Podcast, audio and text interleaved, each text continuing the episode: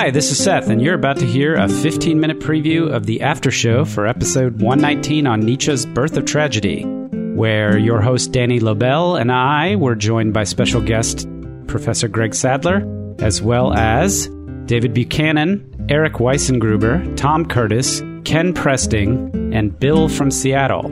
You can watch the whole thing on our YouTube channel, which is linked from Partially Examined Life dot com, and P E L citizens can download a slightly edited version by logging in to Partially Examined Life dot com and going to the ad-free episodes page. It was a wide-ranging and interesting discussion where we covered theater, the arts, the sharing economy, slavery. And this uh, section you're about to hear is where we kind of got more into the Dionysian, and David shared his experience of Dionysian connection to other people while listening to live music. It's a lot of fun. So, enjoy. The Festival of Dionysus was a popular festival throughout the Greek world, but in Athens, it's officially recognized by the populist tyrant Pisistratus, like the guy who says, hey, we're all doing this Dionysus stuff. Let's make it part of our life in this city. It's a public festival in which everyone will participate. It's a popular god that touches all sorts of people, not high priests, uh, or people of great prestige. You know, it's that populist tyrant that, you know, officially says, let's make this part of our city. Let's have a big festival for our artists. Let's put on plays. Let's turn the Homeric poems into written texts. It's not the world of the Spartans or, you know, the oligarchs that other philosophers handled. And I think in later years, is that possible in Germany? Is he talking about some sort of, you know, spiritual renewal among the Germans? That's what Wagner talked about. Art could do that for Germany. It could be an alive, you know, united people from the, the bottom to the top. Yeah, he seemed, I mean, in the Birth of Tragedy, at least, it's German philosophy is doing that with Kant and Schopenhauer. And German music is doing that with Wagner as just the last guy, with Beethoven before him and Bach. He's really optimistic about the capacity for some sort of German renewal of that. Yes. And then later on, that's where his greatest criticism of his own project lies. Yeah, later. He yeah, I was totally wrong about that stuff, you know. I have to say, I actually experienced this sort of thing, you know, like a, I don't know, it lives next door to the Dionysian unification that must have been experienced back in ancient Greece as the audience sort of became one with the chorus. I go to these little dive bars in, in Denver, places that can't hold more than one hundred people or so, and, you know, you just buy your ticket and you go in there and everybody's a stranger, but after an hour or two, everybody's into the same music, everybody's had a couple of drinks, and now it's not just a ticketed venue, it's a party. And you're all there together, and you're all swaying together, and you sort of forget yourself.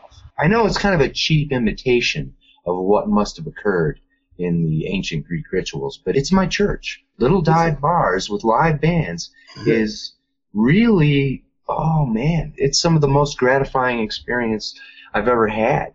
This is something I've been thinking about a bit, because I'm really into classic heavy metal, and you know, we go to shows, and now, you know, I'm in my forties, uh, so it's a little bit different. You know, there's not an awful lot of moshing or, or stuff like that. And there's a huge difference, like like David is talking about, between being in a small club where there's a, a really great band on stage. Like, you know, you know, we, we saw Raven and Accept recently at the Gramercy in New York, and there probably oh were God. maybe yeah, there were probably maybe two hundred, three hundred people there. And everybody was into it. Even an old guy who had to be in his eighties who was, who was headbanging there. And the whole feeling of the crowd is just something like solidarity.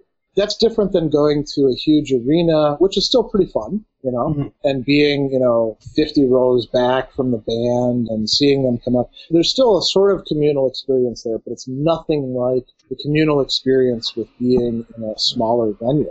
That really is something like the Dionysian. There's a pragmatist... Um Douglas Anderson. I'm not oh, sure yeah. I know him. This guy, Philosophy Americana. He writes about one of the local bars out in Golden, Colorado. He calls it the Church of Listening, you know, and I've been to this place. I've seen a band in this place. He's got Gram Parsons in here, Bruce Springsteen, Bob Dylan, Jack Kerouac. It's fantastic. And he shows, like, this folksy, down-home American mysticism. Mysticism on the Road is one of the...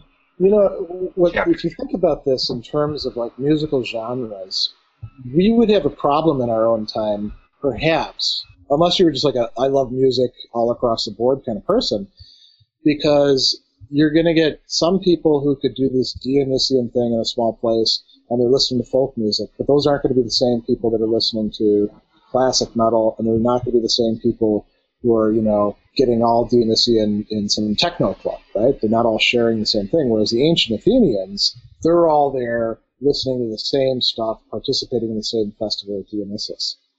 You know, I'm not sure exactly what I want to say about this other than... It's been fragmented, like demographic camps, you know. I went to a Wilco concert at Red Rocks.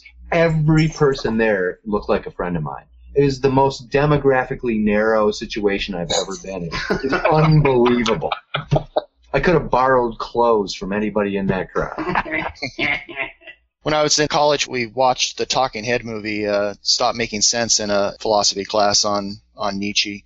There was the, the idea that that particular concert film, there was some sort of like synthesis or with the will, and they were talking about various Nietzschean concepts. But a more interesting question to me is what in popular modern culture, what is it that epitomizes this kind of Dionysian view? I mean, it seems like every movie has got a beginning, a middle, and an end. You know, occasionally you'll see people like Lynch or somebody, they try to present something that doesn't have a linear story, and it's definitely the fringe as far as popular culture. But I guess what would be an example of Dionysian tragedy in today's movie venue? Well, you, you can't forget football. That's an interesting idea. You can't even walk around. And, of course, sitting here in the U S A, when I say football, I mean the, the pointy ball that's round, that's long and brown. When they say football, they mean a spotted round ball. And you can actually get killed if you're in, in the wrong uh, you know, emotional state with respect to the wrong color, you know, when these games are being played. And, and that's the same sort of thing that could happen to you with the man ads. Yeah, there's a football player from Michigan who was ripped apart by a bunch of Ohio State cheerleaders. I never heard that. I, I don't even believe that. That's what a great way to go. That sounds like yeah. an awesome way to go. Yeah, but the uh, um, you know, there's uh, cities that had to have sports games played with empty stadiums because there was violence, you know, in the stands. This is a complete loss of rational control, and well, not just rational control, but civil safety. Yeah, there's no yeah. civil. Left in the face of these sports-induced, you know, psychosis. So, as somebody who's subject to sports-induced psychosis, and, let me say this. There's a sense in which the phenomenon of coming together at a ritual, let's call it a sporting event, and losing yourself in the collective, but also simultaneously being entranced or somehow drawn in by the ritual that's being performed. In that sense, the analogy you're making is, I think, safe. When you're talking about them performing in empty stadiums and things like that, and the cheerleaders tearing apart a football player, or what's more common, racism, the collective will is being co-opted to direct against an other. There's a perception that the identity of the crowd is homogenous in the same way that David was describing, and that the people are self-identifying with the team as opposed to losing their identity in the ritual. And a true mark of the success of sports as a Dionysian ritual is the sense in which you can pan through the crowd at a football game and see black and white and Hispanic guys who don't know each other hugging each other after a touchdown. And to the extent that they attack people who are wearing different colored jerseys, I think it's a failure in that respect. You would want it to be something that's not purely Dionysian, though. That is also Apollonian.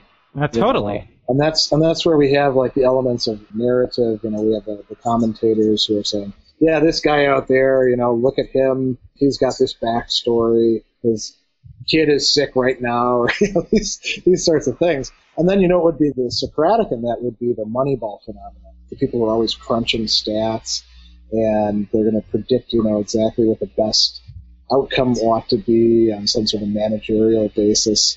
That's and, awesome. Yeah, that's I have great. To mention, too, by the way, I know that some of you, you know, partially examined life guys are based in, in Wisconsin. That's where I'm from originally, so I'm a Packers fan. And I think that when it comes to ethos, not every team is comparable to every other team in terms of, like, the ethos that can bind people together. And Lambeau Field may be a particularly good example for this kind of cohesiveness. By the way, Seth, are you based in Wisconsin? Me? No, Austin, Texas. But I went to high school in Maryland, so my sports affiliations are with teams in the Baltimore-Washington corridor. So I'm an Orioles fan, and against both my moral compass and my better judgment, I'm a Redskins fan.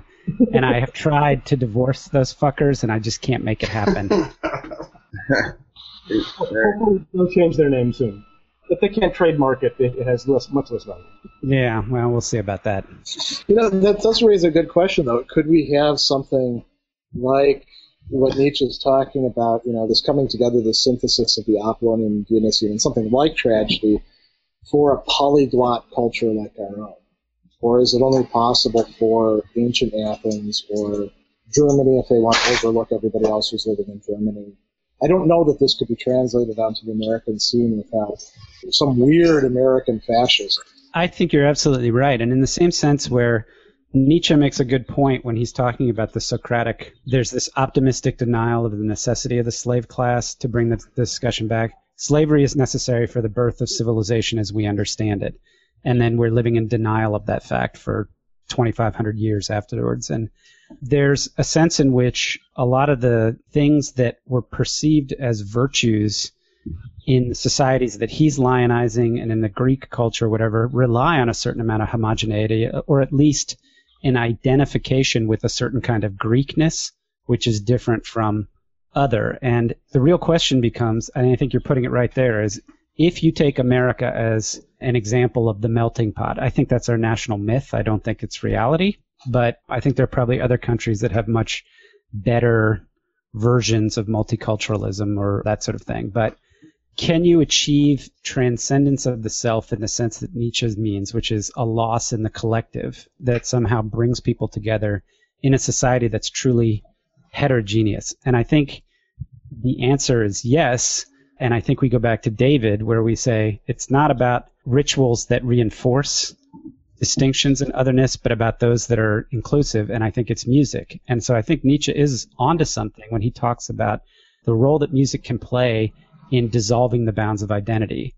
And so if I want that mystical, transcendent experience, I'm not going to church, and I'm not going to a U T football game. Dive bars. I'm going to see Nathan Hamilton at the Saxon Pub, exactly. David, you figured out Nietzsche on your own. I think it must be an effect of just the sheer scale of things now. How can you have a unified community of seven billion? That's just not going to happen. There's hundreds of countries and hundreds of languages and, you know, variations within that, too. You got to find your own tribe and find your connection there. You know, not every genre is for everybody. You know, you got to pick your... The Greeks had a pantheon. Whatever your problem was, whatever your personality was, you know, there was a there was probably a god for you. And I think it's got to be like that. Because we've seen in our century the attempt to build colossal public rituals. They can be pretty questionable. I mean, think of the grand spectacles. I can't believe I'm going to Hitler. But anyway, the big grand spectacles of Hitler. Leni Riefenstahl, The Triumph of the Will, and all that. Huge public spectacles. And certainly there's the aesthetic impulse, in one of the contradictory aesthetic impulses in the twentieth century is to try to, you know, create these, you know, huge mass spectacles of a sort of revived religion or a new mythology. And a lot of people who look at that and say, this is a mawkish and totalitarian imitation of an ancient world that we shouldn't be yearning for. The idea for something that could, a public ritual that could bind all people together. Woodstock is nice. You stay away from the brown acid. But, um, you know, Nuremberg isn't. It, it seems like, the, you know, the broader and more inclusive you get, the thinner the commonality will be. You have to, you know, exclude more and more as you, as far as, you know, ideas you're all connecting on. You know, American secularism, right? We all agree life, liberty, pursuit of happiness, but then you have all these sectarian parties and religions and regions and demographics, you know, profiles. There's a lot of divisions, but there's sort of a thin criteria that we're supposed to all agree on. That's how it is. How thin does it get when you spread it out over seven billion? This is a really important idea. I want to disagree. but I think it's like so helpful to the discussion to have brought this up. I think you're slipping into the Apollonian perception of what makes an individual when you say that we have all these differences between us, and if you're going to find something consistent, like in our opinions or in our concepts or in our attitudes or in our goals, and it's not going to have any emotional significance. It's really helpful to have brought out this issue, and one of the important reasons for contrasting the Dionysian to the Apollonian is that there can be something which is far more motivating and immensely shared among everybody with the biological substrate of human beings. We share with each other just by being in the same place, or by sharing the same atmosphere, or by sharing the same, you know, water supply. And it's extremely interesting that music might be one of these. That there's this gigantic biological substrate. All right, that's all you get. Check out Partially Examined Life dot com, become a citizen to get the full recording, or go to our YouTube channel absolutely free and watch the whole thing. Unless you do one of those things, we will not know that you actually like these recordings, that you want us to keep doing these after shows, and maybe we won't do them anymore. We do not have one scheduled for episode one twenty. Instead, we're encouraging people to actually buy the Ava Brand book and start a not school group about that. one twenty-one and one twenty-two are both about Saint Augustine. We'll probably have one after one twenty-two about both of those episodes, but who knows? We think the after show product is great. We love having the opportunity to talk to the people, to have on extra guests like Greg Sadler. We'd like to keep doing that kind of thing, but if people aren't listening to them, then it's not worth our time. I want to remind you that as a P E L citizen, you can have recordings like the full after show beamed straight to your electronic device with our new citizen feed. Go see Partially Examined Life dot com for details. Thanks for listening, thanks for your support, and good night.